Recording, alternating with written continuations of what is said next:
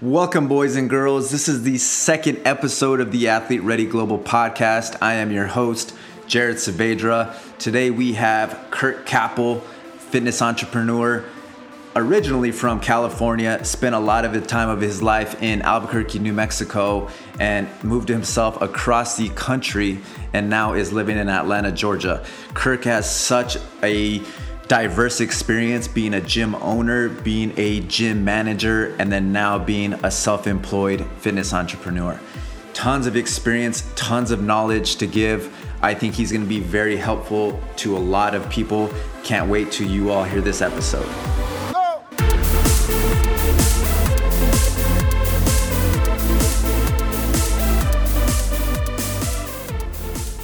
Kirk, thanks for joining us on the show today, man. How are you doing? Doing pretty good, man. So, just getting over a, a, little bit of a sore throat, so my voice sounds a little funny. So forgive me, but I'll do my best. Yeah, no worries, no worries.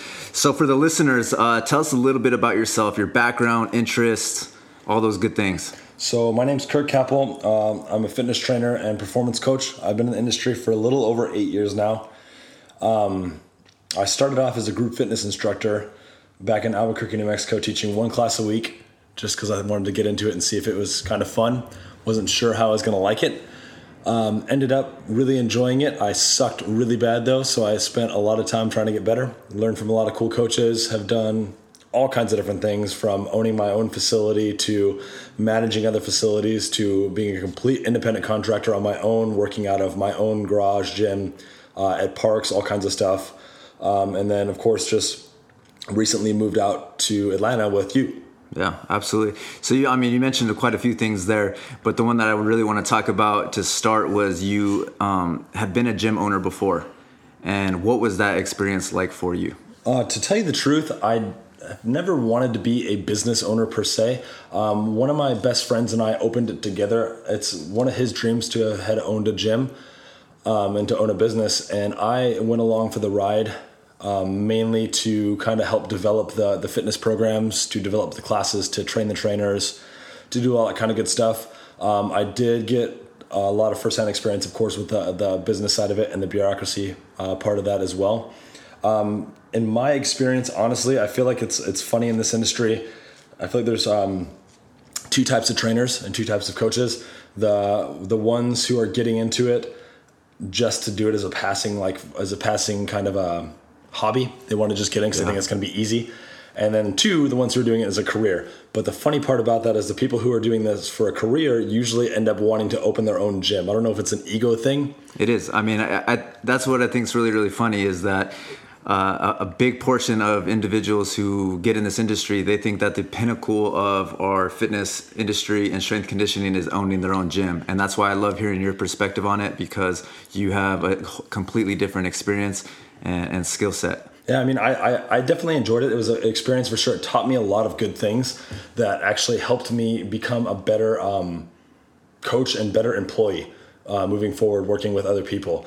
So uh, that's the funny thing, yeah, because it's, it's it is. The, the, a lot of people look at it as the pinnacle. They think, oh, I want to say that I own this facility, so it can make me seem like I'm a big deal. But to tell you the truth, I made about double, so about sixty thousand dollars more a year when I wasn't owning a facility. I made so much more money when I worked on my own, when I worked as like a number two under somebody. And the best why, part was, why is that? Why is that? Because I didn't have to deal with all the stuff I didn't want to deal with. I could show up if uh, if uh, I mean I was a manager, of course, but if something had to be run by the owner, if there was some like investment meetings, or if there's any kind of business meetings, or if the toilet was overflowing or something, I could literally just say, "Well, hey, toilet's overflowing. See you tomorrow." and leave, you know? Right. So I was more focused on building my individual business versus building a brick and mortar business. Right. It's a big difference there. And so people don't see the difference. They think, oh, I'm going to get a brick and mortar facility and I'm going to build the hell out of it. But they forget that when you're building the hell out of your own business, you don't have to pay the bills. So if I'm in your facility and I'm crushing it, I pay you a percentage. Awesome. That's my overhead. If I have a shitty month, my doors aren't going to close because not you're the one that has to worry about the overhead. Right. You know what I mean? So that's the best part. I can focus on my business and my growth personally. But when you own your own facility, you have to focus on your business, your growth, and if you decide you want to have other trainers there as well, or anything that maybe pertains to group fitness where you actually have to fill class times, you have to worry about their growth and those classes as well, the growth of the actual programs. And so it gives you a lot more to focus on because if you have a bad month personally and then you have four trainers under you and they also have bad months, you're the one that has to fork over the extra cash to make sure the doors stay open. That's right. So what what would be some advice that you'd give somebody who's, you know, thinking about opening up their own facility? They're doing really good as an independent contractor at a gym. You know, they they're, you know, deciding whether they want to take that leap and open their their own gym. What are some uh, do's and and don'ts?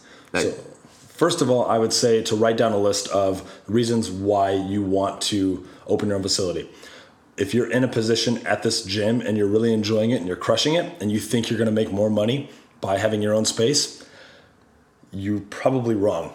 Um, what I want you to reflect on instead is thinking about how much you enjoy your job at the moment. If you enjoy the facility and the people you're working with or the people you're you're renting space from are uh, good people, you get along, you don't get messed with, you pretty much have your own business there. I would highly suggest that you stay there and try to broaden your horizons elsewhere to make more money because what's going to happen is you're going to get out of the facility, you're going to try to open your own place, and then all of a sudden, the job that you love so much the coaching, the people, the connection, the programming, all the, the actual um, fun stuff about our, our industry is going to become almost secondary because you're going to have to focus on more of the business, the bills, the, the, uh, equipment, any kind of investments you need to be able to pay for all your equipment, stuff like that. So that's first thing I want you to think about is make sure that you want to open your place because you hate where you're working at. If you hate what you're doing, if you hate the place you're at, then it's something to consider, but not before you consider maybe finding a place that's a better fit for you.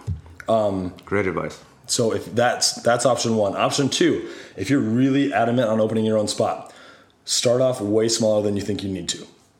Write down a list of the bare essentials that you need uh, equipment wise, because that's going to be the biggest money pit. Equipment in the fitness industry, as you guys all know, is extremely expensive for pretty much no reason.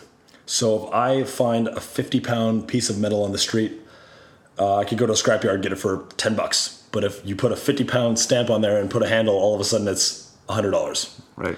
So make sure that you put down a list of equipment that's the bare minimum. Second, facility. Make sure that you're getting a facility that if you had the worst month of your career, you could still afford to, to rent.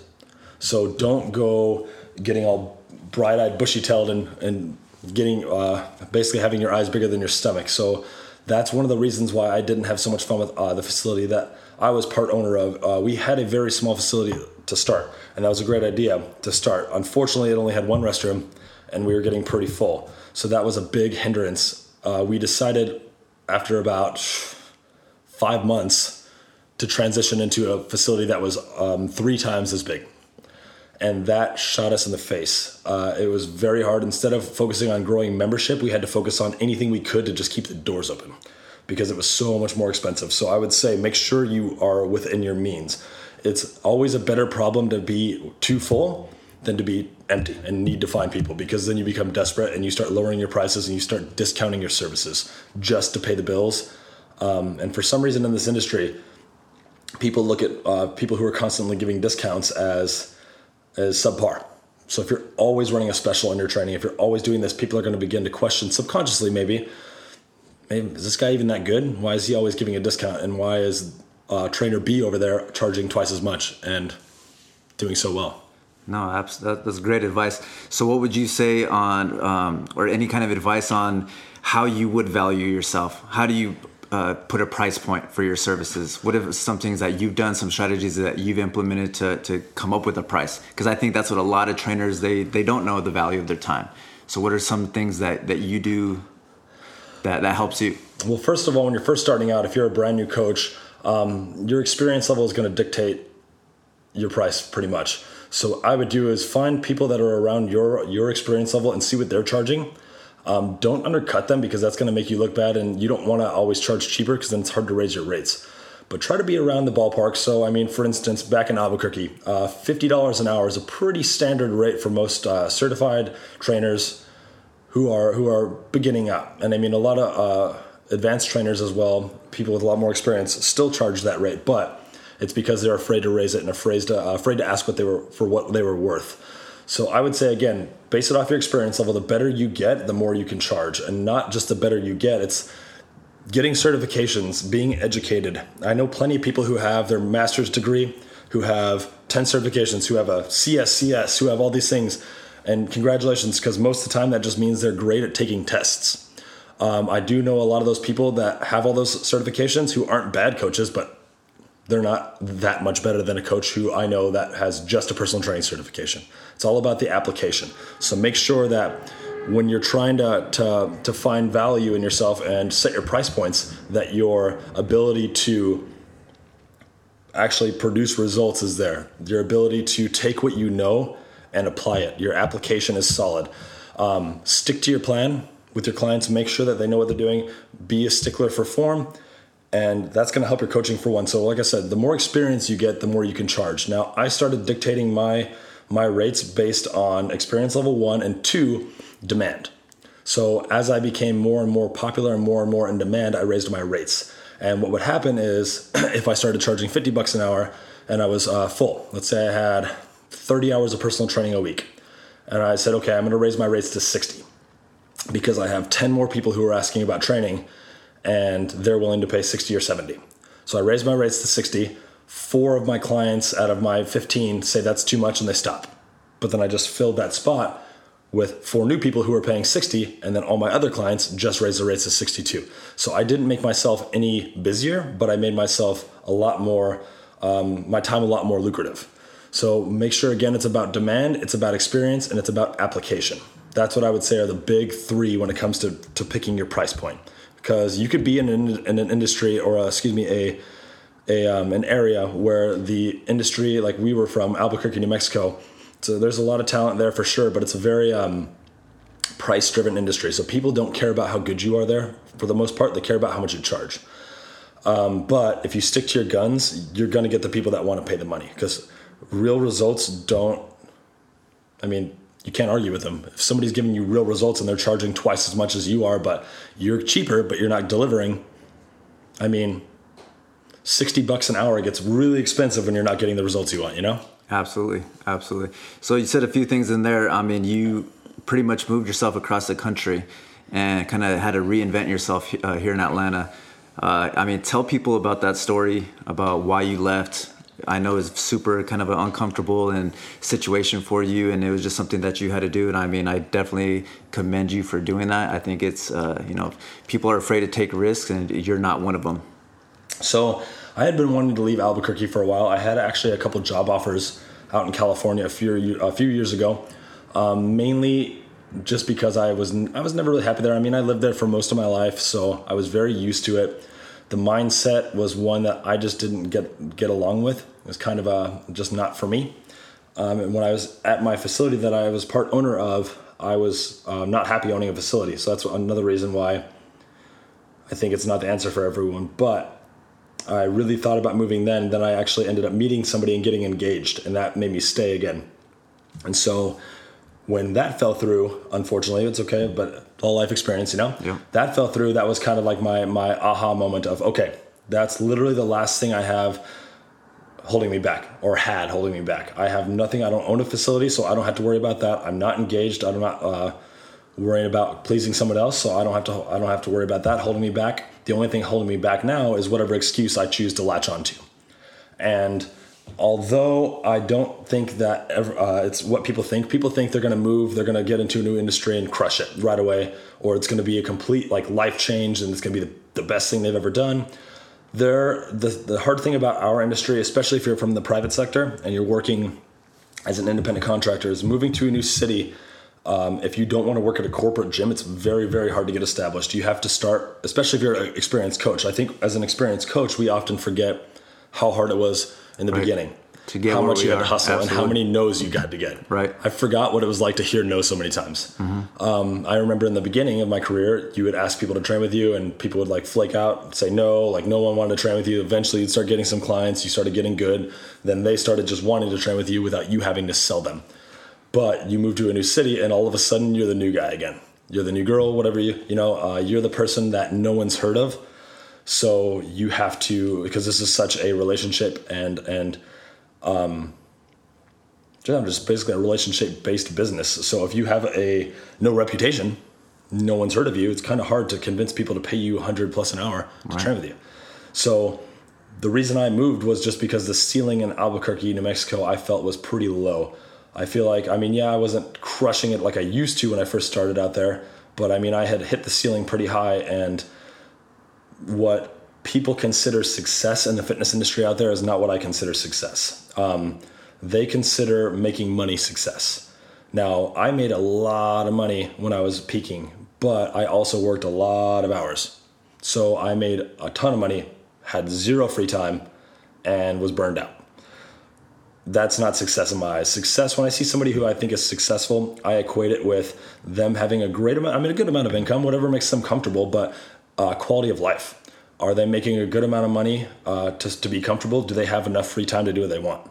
Because you can work 100 hours a week at a 40 hour a week job and still be crushing it financially, but you're not crushing it socially or crushing it like soul wise. You know, you're going to be crushing your or in your relationships, yeah, all that. Yep, it, it hinders everything. So I moved because the only way that I saw to make money in Albuquerque was to work more hours. And that's how I made money before, and I wasn't happy. So, uh, talking with you, we talked about a little bit about moving to a, um, a bigger city that had just a, a larger ceiling, a higher ceiling. Although it was going to be a challenge for sure, the the potential to to earn more while doing less is a lot higher. So, like we can come out here to a bigger market and charge double. And if you're talking to the right people or if you sell yourself correctly, you're going to get paid double. Um, also, we moved out here just because the online program uh, programming is that we wanted to do. So online programming is a great way to to make money without having to physically be present. I mean, it's don't take it that you're going to make money without doing anything. Like, oh, I don't have to work because I'm an online trainer. You still have to put the time in, and if you try to make shortcuts, take shortcuts, it's going to come out in your programming, and people are going to drop you. But the difference is, if I want to do all my programming at an airport in Alaska, I can. If I want to do all my programming at midnight in my underwear drinking a beer, I can. So I don't actually have to show up and be present for any hours. So the uh, is that where you see the strength conditioning industry going more to different platforms, different online courses, different things yeah, like that? I think that that's that's the best way to do it. And it may not be the, the most effective way to get the point across when it comes to training or or knowledge, but it is definitely the way I think if you look at it this way, the way it's been done where people are in person with like actual tactile training and tactile certifications, the stuff where you're like really there, is really good for application based learning a lot more. I feel like a lot more people gain a lot more when uh, there's a trainer actually there cueing them, right. touching them, or giving them feedback, or if you're at a certification, learning from somebody directly. However, I feel like the the the shift into the online market is not dumbing it down too much, but it's allowing a way larger number of people to have access to quality education and quality training. Um, so that's why the, the, demand for, for online training in Albuquerque was almost non-existent. And even out here, it's just a lot higher. So it's just basically taking a leap of faith, coming out to a, a, a new city and hit the ground running and trying to just get as many people on board in person, online as you can until you feel comfortable and get that reputation built. What type of people do you like training and working with the most? Um, you know, I've trained a lot of random people, tell you the truth. I really like working with um, young adults. I would say maybe late 20s to mid 30s. I like working with people that, that work hard. I know it sounds cliche, but I like to be able to program uh, some difficult stuff like within reason and, and really facilitate some changes. And I feel like those kind of people a lot of the times were former athletes or um, maybe they still are athletes, but I like training them a lot because they're not too too much older, so they're not. I'm not having to worry about um, nagging injuries as much most of the time, or developing injuries. But they're young enough still where I can kind of push them a little bit, and it's kind of fun. So that's probably one of my favorite things to train is like the mid, the mid like 25 to 35 year old adults. I really like training uh, high school kids too. I think high school athletes are a blast.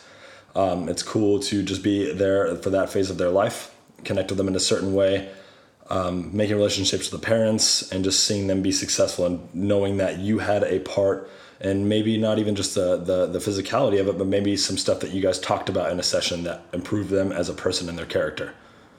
Right. Absolutely. If you haven't noticed you probably Uh, I mean, just by listening to Kirk, uh, he's definitely one of the most open-minded individuals that I've ever met. I know when he came inside my gym at, at Athlete Ready in Albuquerque, uh, just a completely open mind, and he taught us a lot over there. And he's easy to get along with and yeah he just he leads by example with his clients. There's not many strength conditioning coaches or fitness entrepreneurs that actually practice what they preach as much as kirk does. So i definitely respect him a ton for that. He's just a, a lifelong athlete. Um, yeah he's just incredible man. So last thing i want to i want to ask you um, if there was if there was anybody if you were talking to you 10 years ago and you're giving yourself advice on how to kind of navigate your career through this entire process, knowing what you know today, what are some things that you would definitely tell yourself to, to be further ahead than what you are right now?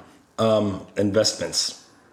Um, when awesome. I made a lot of money when I was younger, I spent it all on dumb stuff, dumb shit I didn't need because I had the money and my bills were low and I wanted a $500 bottle of scotch. I went and bought a $500 bottle of scotch. Mm-hmm. I mean, naturally, I was 25 and I'd made stupid choices. So if I were to talk to myself back at 21, obviously 21, I was uh, just getting into this kind of field, but talking back to myself in the beginning, I would say when you start to get successful, for one, focus on investing your money, whether it be in just kind of mutual funds, anything, just saving it in certain accounts where it's going to grow, where it's going to work for you, because that gives you so much freedom. The only way, in my opinion, and many other people's opinions, to be truly financially free is to be able to invest. So if you invest and you have multiple streams of income and your money is working for you, you can play it to where you never have to work. All you have to do is just check on your investments, be smart about it, create relationships, and you're good to go. So I'd be uh, definitely be thing number one. I would tell myself. Thing number two would be to kick the ego as quick as you can. I mean, as uh, young trainers, we all get that what's that Dunning Kruger effect, you know? Right. We start learning a little bit and start having some success with clients and we think that we know everything and we're badass trainers just because we are good coaches. So a badass trainer is not the same as a good coach. I know plenty of coaches who are phenomenal but have zero knowledge when it comes to kinesiology, exercise science, or any kind of application of fitness at all. They're just very good at delivery and uh, creating relationships. So I would say kick the ego right away always be hungry to learn more. I mean, I did my best to do that. I don't feel like I had a gigantic ego, but I mean, I'm sure I had one at one point. I would say that's a, that's a very important part is just focus on making sure that no matter how good you're doing that you always want to do better. Don't get complacent, especially in this industry. It's really easy to have a full client load and then sit back and relax and then all of a something all of a sudden four of your clients have financial trauma in their life and they have to drop and then you're not in a very comfortable spot anymore and you're like oh shit treading water and now something's pulling you down right. so i would say that's the biggest advice when you start making money start investing when you are making a lot of money don't get comfortable always have a plan to continue to to get more clients or always have a plan to to monetize yourself to more people so try to make yourself uh, one to many instead of one to one you know that's the uh, that's what I would tell you the most because like I said, I mean, there's been points where I've been making a ton of money and I've had three clients, four clients drop out, and all of a sudden I'm not so financially comfortable, and awesome. it's it's so easy to hit. Awesome, that's amazing advice, and I agree with it all. Uh, before we wrap up, we're gonna do a little finisher here. So I'm gonna give you uh, three questions, and I want you to just kind of fire off your answer as as quick as possible, and I'm gonna go right to the next one. Okay. Cool. So all right, I want you to name one podcast that coaches and trainers should listen to outside of strength conditioning. One podcast that they should listen to. Oh man, that's a tough one. So I would have to say, I don't know. I think I mean this is cliche, but Joe Rogan's podcast is pretty cool. I like it just because it covers so much stuff. He has so many people on there now because he's so established. You could watch a podcast one day that has to do with investments watch a podcast with somebody who is a world world renowned strength coach. So you're going to get a lot of variety. So I think that's probably one of my um, probably my number one recommendation for podcasts. He's such a good interviewer. I mean, Great so interview. starting this podcast, I mean, me and Kirk, we could go back and forth all day long about so many different topics. But all of a sudden, when I'm the one facilitating the conversation, it's a di- completely different role. So people like Joe Rogan uh, definitely have a lot of respect for him. Uh, name a coach or entrepreneur that I should have on this podcast. Mm, coach or entrepreneur that you should have on this podcast. I would say, I think would be a cool one would be uh, Brett Bartholomew. Brett Bartholomew would be a great one. He's got an awesome personality. He's hilarious. He's a badass coach, and he's got his head on straight. And he's a good person for people to uh, kind of emulate. You know? Uh, absolutely. Best book you've ever read? Best book I've ever read. Uh, I would have to say there's two. Um, the Champion's Mind by Jim Afremow. He's a sports psychologist, and it basically just breaks down the mental processes of championship athletes and how they plan their days and stuff. It's pretty cool. That's a really good one. And the other one is Unfuck Yourself. That's actually a great book. And it basically talks about how any situation that you're in, you put yourself in there. So there's no extrinsic factor, it's all intrinsic. Um, you can get yourself out of it. Your train of thought is the one that's holding you back on anything. So it really opens your eyes. And I think no matter how happy you are or what kind of place you are in life, whether it's great or not great, it's good for anyone to to read that and just kind of have those those um, in your arsenal. You know, especially that book because each chapter is standalone. So if you find a chapter that resonates, you can go back and it doesn't have anything to do with the other ones. Absolutely. Man, well, thank you so much for your time, Kirk. I appreciate you, man. I mean, Global would not be where it is today if it wasn't for you. You're a big help. You help a lot of people. And, man, thank you so much for your time. Hey, dude, thanks for having me on. I appreciate you. I'm excited to hear the, uh, the next episodes coming in the future. Absolutely. So, real quick, last thing how do people get a hold of you if they have any questions or comments for you? So um, Instagram's probably the best way. My handle is at kinetic underscore Kirk. So K I N E T I C underscore K I R K. Uh, that's my Instagram page. So follow me on there. Message me if you have any questions. I answer pretty much every single DM I get. Um, and that's about it. Awesome, man. Thanks again. Appreciate you, dude. Of course, man. Have a good day.